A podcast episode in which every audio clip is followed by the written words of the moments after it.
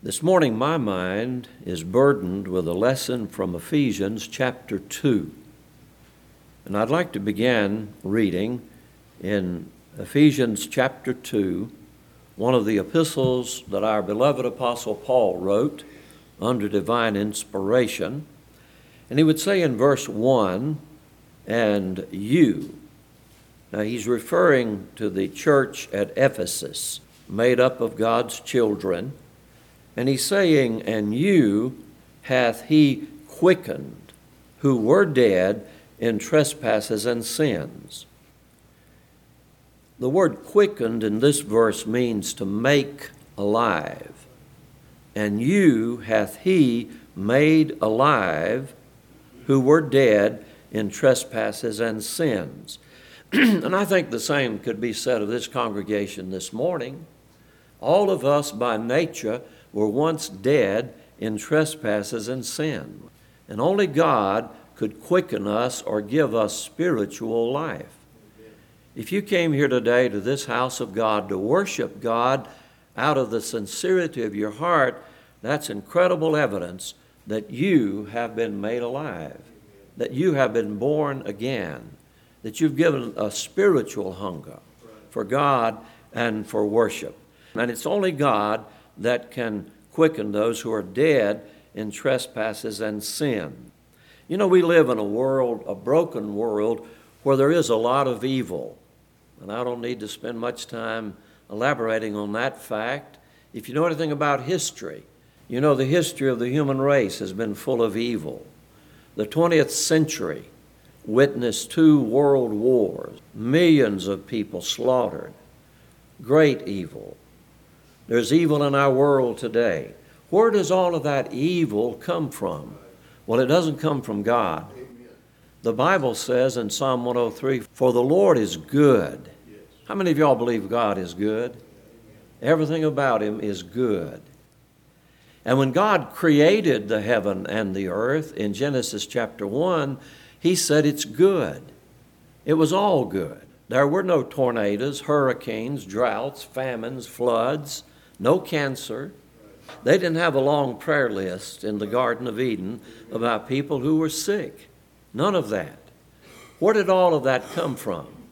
That came from the disobedience of man and the influence of Satan in our world. And it continues until this hour. Evil is present. But now, the question this morning is where does all the good come from? And I want to say, I believe there's a lot of good in our world today. You can just see it everywhere if you have eyes to see. Now, some of us are prone to just look at the evil, but I want to tell you, you are blessed if you can see the good that is in this world today. Now, where does that good come from? Well, let's read on. And you hath he quickened who were dead in trespasses and sins, wherein in time past ye walked according to the course of this world, according to the prince of the power of the air, the spirit that now worketh in the children of disobedience. Paul is again referring to these Ephesian church members. In, in the past, they walked according to the course of this world, which was evil. And beloved, the apostle himself before God dealt with him in grace, was a very evil man. He was going about persecuting the church. And he was on his way to Damascus after having done all the damage he could to the Christian church in Jerusalem. He had gotten permission to go to Damascus to arrest people like you and me for no greater sin than worshiping Jesus. And he was going to bring them back to Jerusalem and have them prosecuted, put in jail, or executed. And before God dealt with him, his name was Saul, Saul of Tarsus. And he actually held the coats of those who stoned Stephen to death. Y'all remember that? They put Stephen, a deacon in the church, in a stone pit, and they picked up heavy stones and hurled them at him and killed him. And Saul approved of it. He held their garments. You know, when you're going to throw stones, you'd pull off your outer garment. Paul held their cloak, their, their garments while they stoned him to death. Saul was a wicked man by nature. He was a Pharisee. Outwardly, he thought he was great, but inwardly, he was an evil man. But on his way to Damascus, a miracle took place. Jesus appeared to him on the Damascus road, and he fell down on the ground, and he said, Lord, who art thou? And, and Jesus said, I am Jesus whom thou persecutest. And right then and there, I believe this man was quickened or made alive. And God called him by his grace to be a preacher of the gospel. Now, where would we be today without God's grace in our lives? It wouldn't be very pretty, would it?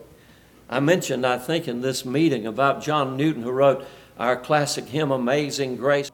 Amazing grace, how sweet the sound that saved a wretch like me. I heard a woman one time on TV singing that, and she sung it this way Amazing grace, how sweet the sound that saved a soul like me. And I thought, that's not the original version. What's she doing changing the word from wretch to soul? The pastor came out and explained that we think it's just too demeaning to human beings to refer to ourselves as wretch. well, Paul referred to himself as a wretch. He said, Oh, wretched man that I am. Not that I was, but that I am. We're still wretched in our human sinful nature. How many of y'all have to deal with a sinful nature? It's with us all the time, isn't it? And Paul had that. So Newton wrote Amazing Grace. How sweet the sound that saved a wretch like me. And John Newton lived in England, but he was a slave trader. He went to Africa and bought human beings and brought them back and sold them like animals. And he was a wicked man. It was said that his profanity was so bad in the taverns of England that the harlots would blush. What changed that man? Would you like to have had that job? I want to tell you who changed him, and that was the God of heaven and earth. He was quickened, he was made alive by the sovereign voice of the Son of God. And you hath he quickened. Well, the same happened to Saul of Tarsus on the Damascus Road. And the same happened to me when I was about 13, 14 years old. One, one time, there in the community where I grew up, a young preacher was with me, and we went into a restaurant that I hadn't been in in a long time. I'd lived away for a long time. And this lady runs the restaurant. Her name is Annie Merle. And I walked in there with this pastor friend of mine, and she looked at me and she said, Are you Sammy? And I said, Yes, ma'am. She said, They tell me you're a preacher now. and I said, Yes. she said, Well, I couldn't believe it when I heard it. She said, You were the meanest boy on our school bus. Well, let me tell you, my pastor friend was enjoying every second of this. So I said to Annie Merle, I said, Annie Merle, have you ever heard that song, Amazing Grace? How sweet the sound that saved a wretch like me. She said, Yes. I said, That's my song. It's grace, isn't it? Yes. So let's notice now what the apostle says here in chapter 2 and verse 4 but God, listen to that, but God, who is rich in what? In mercy. And I live on his mercy. but God, who is rich in mercy for his great love. I love that. Great love. Incomprehensible love for his great love wherewith he loved us when? When we got right and got sweet as angels? No. He loved us even when we were dead in sin, hath quickened us together with Christ, by grace you are saved. I love that. The mercy and the grace of God and the great love of God. He loved us when we were dead in sin and His love is unconditional. You don't earn His love. His love is perfect, it is unending, and it is unconditional. He loved us when we were dead in sins, and hath raised us up together and made us sit together in heavenly places in Christ Jesus. And I think that's talking about when our Lord Jesus was raised up and went back to heaven, we went back with Him representatively. So, you know, representatively, you and I are already in heaven. Now, we're still on earth in these bodies, but we're sure to be there someday by His grace. Now, let's come down to verse 8. For by grace are ye saved through faith, and that not of yourselves, it is the gift of God, not of works, lest any man should boast. For we are his workmanship, created in Christ Jesus unto good works, which God hath before ordained that we should walk in them. Let's look at these verses for a while this morning, and may the Holy Spirit bless me and bless you as we look into the sacred scriptures. For by grace are ye saved. You know what grace is? Grace is an unmerited favor. I love the acronym GRACE, G R A C E. Uh, it means God's riches at Christ's expense. You and I are going to heaven someday to enjoy the riches of God at the expense of His Son, Jesus Christ, who left heaven and came to earth and bore our sins in His own body and paid for them in full with His precious blood. For by grace are ye saved, through faith. Now, whose faith is this? Well, I personally believe the apostle is talking about the faithfulness of God.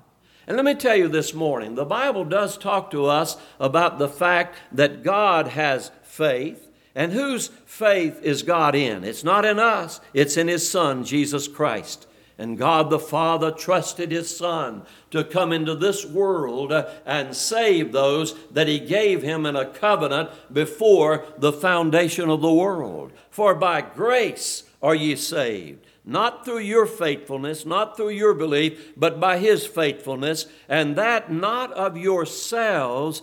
It is what? The gift of God. Did you know eternal life is a gift? It is a gift. Let's say I've got a watch here this morning and you needed a watch, and I saw that you needed a watch, and I gave you my watch, but I said that'll be $10. Is that a gift? No, that's not a gift. If you have to pay one dime for it, it's not a gift. I want to declare to you all this morning eternal life is a gift. The wages of sin is death. You and I are going to draw our wages someday because we're all going to die. But the gift of God is eternal life through Jesus Christ our Lord. You're not earning your way to heaven. You're not doing anything in order to deserve to go to heaven. It's a gift. And so the apostle would say, For by grace are ye saved, through faith, and that not of yourselves, it is the gift of God, not of works now listen to this not of works, lest any man should boast. Beloved, if you and I were working our way to heaven, we'd have something to boast about, wouldn't we? I could say, hey, to those down there, y'all should have done like I did. if y'all had behaved and done like I did, you'd be up here with us. No, we're not going to heaven by our works, not of works. Why? Lest any man should boast. Let me tell you, beloved, there'll be no boasting in heaven. When we get to heaven, you know what we're going to do? We're going to praise and worship and adore Jesus Christ, our Savior. He's going to have all the glory. I appreciated what Queen Elizabeth said uh, sometime before she died. What was it last year? She said, I wish I could live till Jesus comes back and take my crown and lay it at his feet. How many of y'all this morning, if he was here in this house today, in his body, how many of us would just love to get up and rush up here where he is and bow down before him and wash his feet with our tears? Oh, I would. How many of y'all would? Well, we can't do that today because he's back in heaven. And I don't blame him. The way he was treated down here, I don't blame him going back to glory. But when you and I get up there with him, we're going to have that privilege to worship him and adore him and praise him. And he'll get all the glory and all the praise, and there'll be no boasting in heaven. Preachers won't be going around saying, Well, I have a bunch of folks get up here. No, he gets all the glory because he did it all on the cross. There, lest any man should boast. Boasting is very unbecoming in the life of a child of God saved by grace. Would y'all agree with that? And you know, God has a way of keeping us all humble.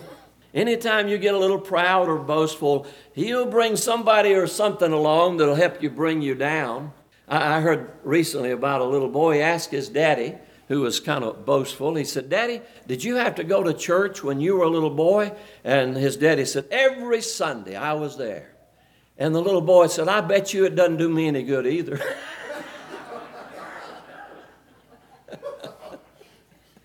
the big man came down a notch. Listen, beloved, don't be boasting in the presence of a sovereign, eternal being, self existent the great I am. You know, God doesn't have any birthdays like we celebrated yesterday. God's not getting old, He's not getting forgetful. He is the eternal I am who has all power, who spoke the universe into existence, and He did it just right. And He was pleased with it. And it's still a beautiful earth, isn't it? I love to come up here and see the Atlantic Ocean. Did you know nature is still praising God like it was intended? The heavens declare His glory, and the firmament shows His handiwork, and they're doing it 24 7. I'll spend about 30, 40 minutes up here this morning trying to declare His glory, but did you know the heavens declare His glory all the time? And the firmament shows His handiwork. All nature is praising Him. But I want to look now at the question I mentioned a little earlier where does all the goodness come from that we see in the world? And I tell you, it's here. The news media doesn't cover it much. Most of the media doesn't even consider good things as news. Sometimes they'll try to close out a 30 minute or hour's broadcast with a little nice story, but most of it is just all the bad that's in this world. And there's plenty of that to cover. But I want to tell you this morning there's a lot of good in this world. You all have been good to me ever since I've known you. People have been good to me all the days of my life. God has been blessing me through people for many, many, many years. Now, notice what the apostle says here in verse 10 For we are his workmanship. I love that. We are God's workmanship created in Christ Jesus unto good works which God hath before ordained that we should walk in them. Now, Paul is saying that God has worked in us. He is the workman, and uh, we are His workmanship, and we are created in Christ Jesus unto what? Unto good works you and I were called by grace, born of the Holy Spirit, to go around on this earth doing good works. What is our real purpose on earth today? Well, we all have different jobs and professions, but I want to tell you the main reason you and I are allowed to live on this earth is to go around doing good works. The Bible says in Acts chapter 10 that Jesus Christ went about doing good.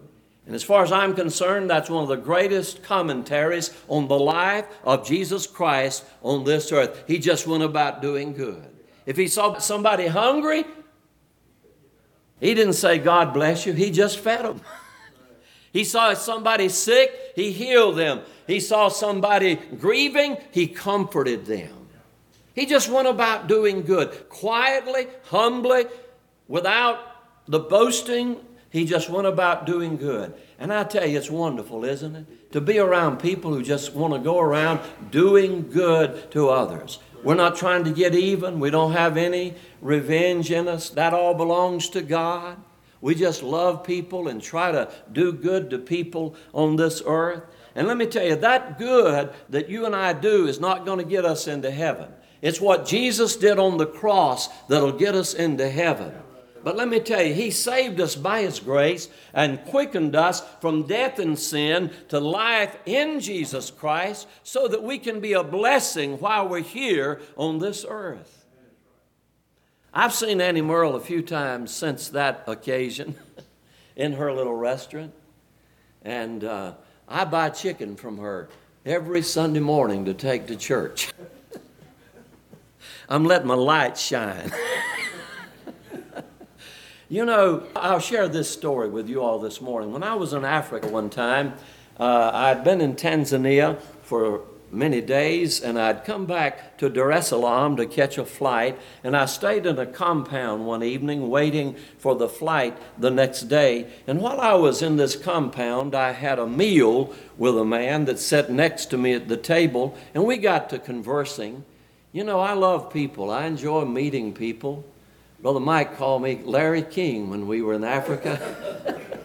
I don't ever meet any strangers, you know. People are just people. They got interesting stories. So I was sitting there talking to this guy. Well, it turns out he's a Muslim, and he is from Iran. But he had been to London, England to study medicine. He's got his medical degree. And now, out of the goodness of his heart, he has come to Tanzania to labor and work medically among some of the poorest people on the face of this earth, getting no pay for it at all. Just out of the goodness of his heart, he's doing this. A Muslim. And I said to him, I said, I wish you knew about Jesus Christ what I think I know about him. I think you'd love him. And I wish you could know it, but I said, I believe I'll see you in heaven. And he looked at me and he said, You're the first Christian I've ever met that didn't tell me I was going to hell. That broke my heart. And I said to him, The reason I believe I'll see you in heaven is because I see goodness in you. I see you doing good things to people that can't pay you back. And you know, that is a fruit of the Holy Spirit. That doesn't come from a sinful nature. No, men in nature are all out there trying to make all they can get and canning all they can make and sitting on the lid of the can and waiting for the undertaker to come and take them away. but out of the goodness of this man's heart, he was working to help poor people with their physical ailments. I wish he had known the truth about Jesus Christ. But that doesn't mean that God's grace didn't reach him and the Holy Spirit didn't quicken him. I know most of Christianity today would call me a heretic for saying such a thing, but I believe it with all of my heart and soul.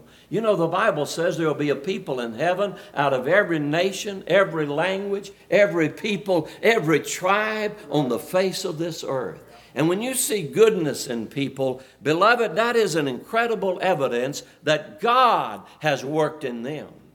They're not dead in sin, they're alive. And I want to encourage all of us today. You have two natures if you've been born again. You've got a sinful nature that's all about you, that loves to boast and brag and sin, but you've got a new nature in you that's from God, that loves God and loves Jesus and loves His people, and, you just want to go about doing good. I would encourage y'all to to cultivate that new nature that is in you and crucify that old sinful nature. Don't let it get the best of you. And don't do good just when you're being recognized.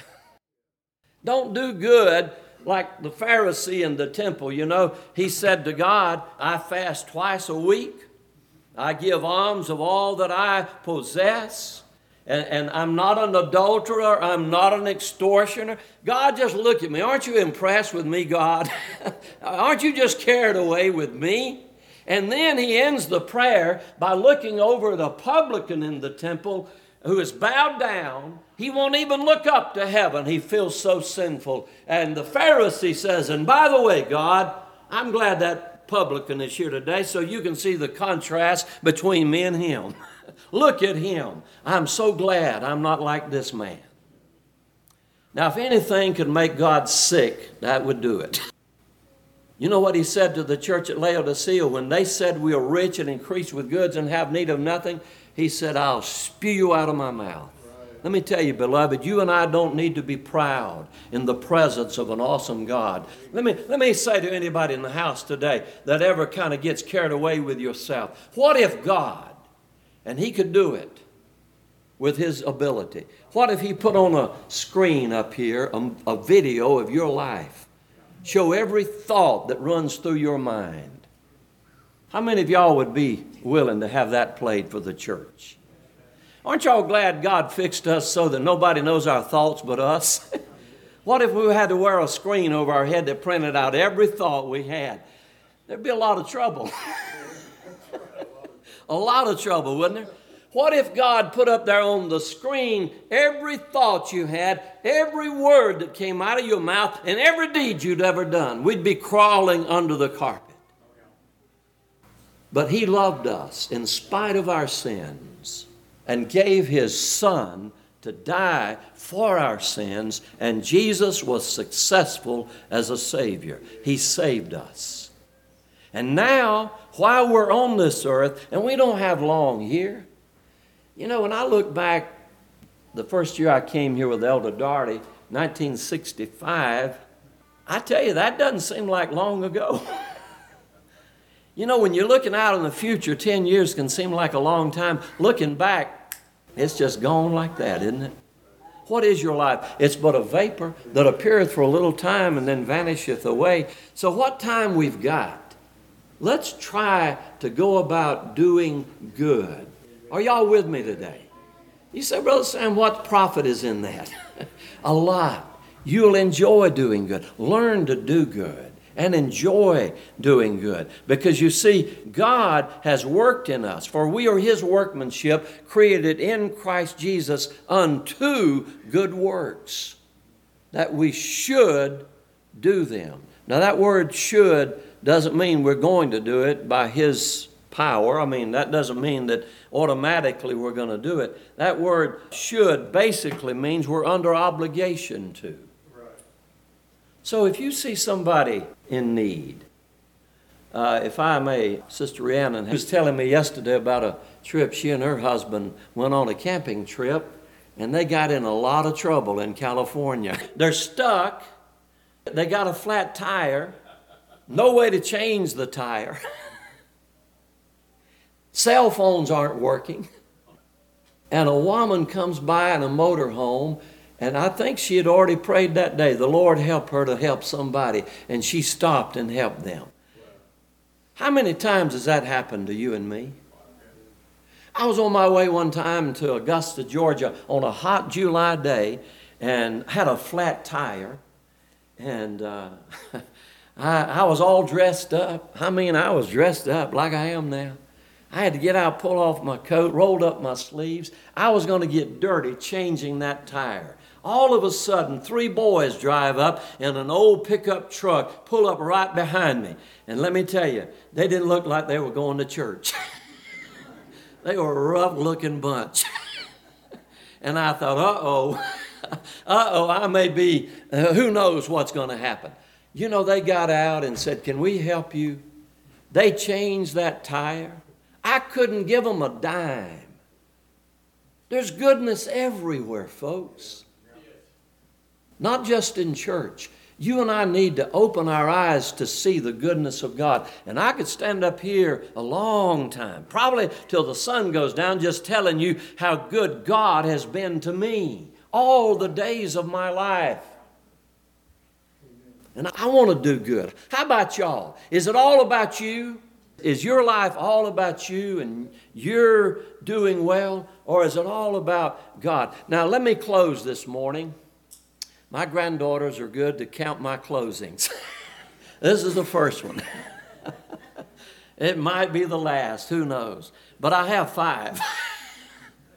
when it comes to good works, you know, one of the best works that you and I can be engaged in is walking down that aisle and joining the church and saying publicly to everybody here, I love him.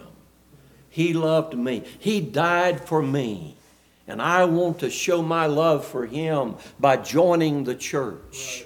I told you all about the funeral I went to a few days ago. An old uh, veteran, he was a Marine, and he had attended church. His wife was a faithful member. Her name was Grace, but he never joined for a long, long time. And one day the pastor said to him, said, "Why don't you join the church?" He said, "I'm not worthy to join." And the pastor said, "I know it." I know you're not worthy. None of us are. But Jesus has made us worthy.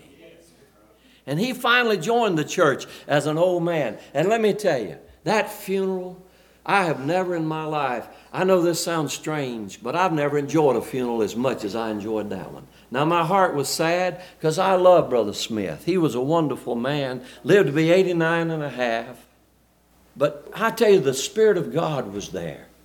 And his family got up and praised him and honored him and, and reviewed a lot of happy memories. And at the graveside, they gave him a military funeral.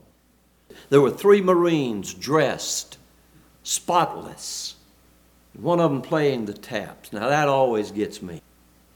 And then two men, two Marines, folded that American flag and they treated it with such respect quietly, humbly, respectfully. They folded that flag. They checked it to make sure there were no wrinkles. And one of them went over and bowed down before the son and said, On behalf of a grateful nation, we present this flag to you. Did you know that's a good thing to do? And Brother Smith joined the church late in life, but he wanted to show, I love Jesus. And it was a good thing for him to join the church. And it's a good thing for you all to join the church. Don't tell me how much you love the church until you prove it by joining it, right? A man may say to a woman, I love you, I love you, I love you, but he never proposes. what kind of love is that? Oh, I love you, honey.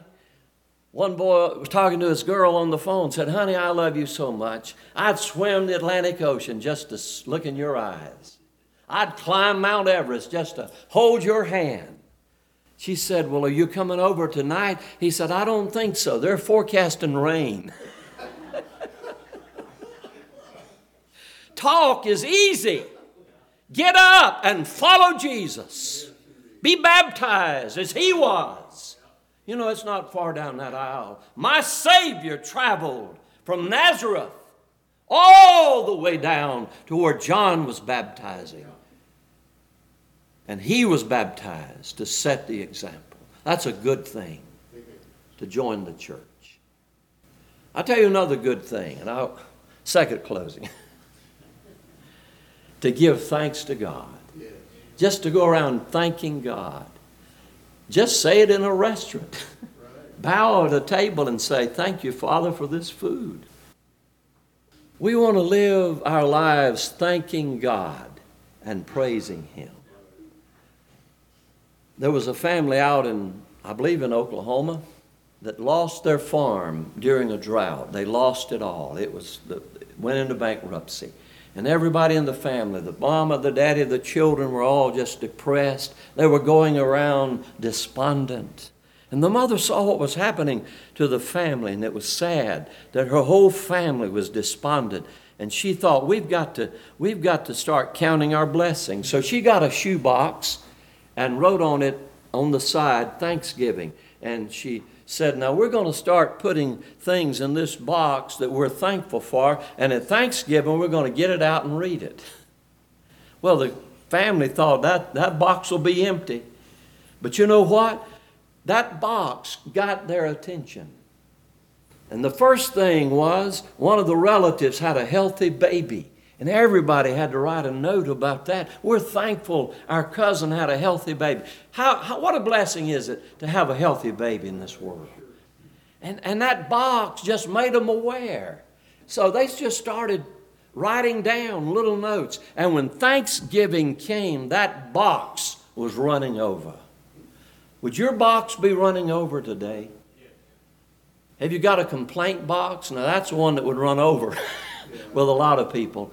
Let's just go about giving thanks. When I start talking about Thanksgiving, I have seen people punch one another in the ribs. Let's all take it home today. Let it get in our bloodstream and just learn to be thankful for a beautiful day, for a good soaking rain, for a hug, a kiss, a kind word. Beloved, you have been raised, you have been quickened, you've been given spiritual life. Try to crucify that old nature, bring it under subjection, and bring your mind, body, and soul under the influence of the Holy Spirit. And just see how this church will be blessed. God bless.